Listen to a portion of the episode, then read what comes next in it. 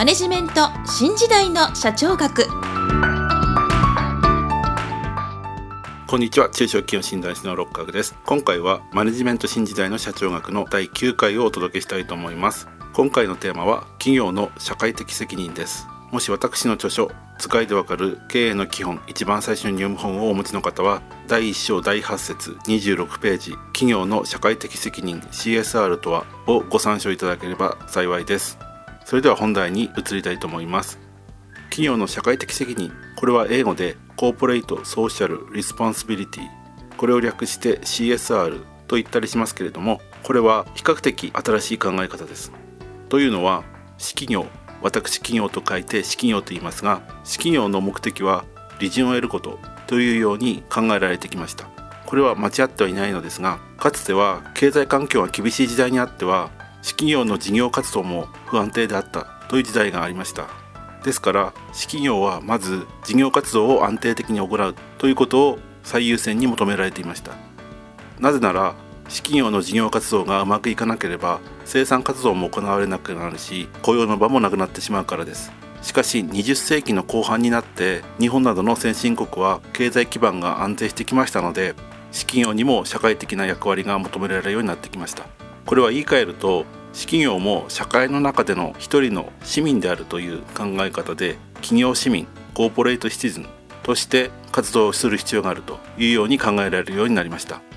例えば最近ではブラック企業という会社が問題になっていますけれども当然法律を破ってまで長時間労働させたりすることそのものも問題ですが従業員の方を長時間働かせることによって顧客の利便性を高める。ということはおかしいと考えられるようになってきたということです。例えばファミリーレストランなどで深夜まで営業を続けているお店は利用者に指示はされますけれどもそのような長時間営業が従業員の長時間労働によって支えられているということであればそういった会社はあまり評価されなくなるという時代になってきたということです。そしてこれと同時に利害関係者ステークホルダーという言葉も注目されるようになってきました。かつて資金業は従業員や販売先だけを意識してさえいればよかったのですが最近は先ほど述べたようにですね広く地域社会一般消費者といった人たちまでも意識せざるを得なくなってきているということです。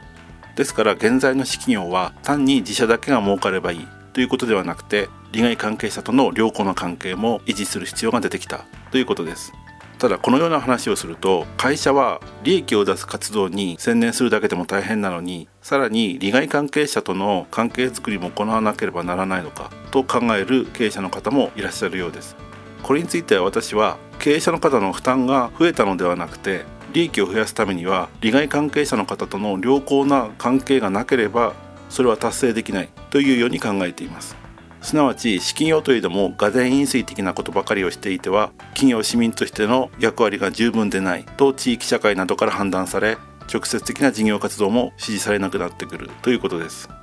そして最近は持続可能性サステナビリティという言葉も聞くようになったと思います。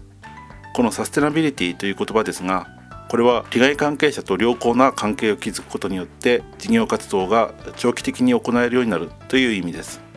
したがって現在は私企業は CSR を果たすことによってサステナビリティを高めていかなければならなくなってきているということが言えるでしょう。以上今回は企業の社会的責任 CSR 並びにそれに関連して企業市民 corporate citizen 利害関係者ステークホルダー持続可能性サステナビリティについて説明いたしました。次回は投資家向け広報 investor relations について解説する予定です。それではまた来週皆さんのお耳にかかりたいと思います。今回もマネジメント新時代の社長学をお聞きいただきありがとうございました。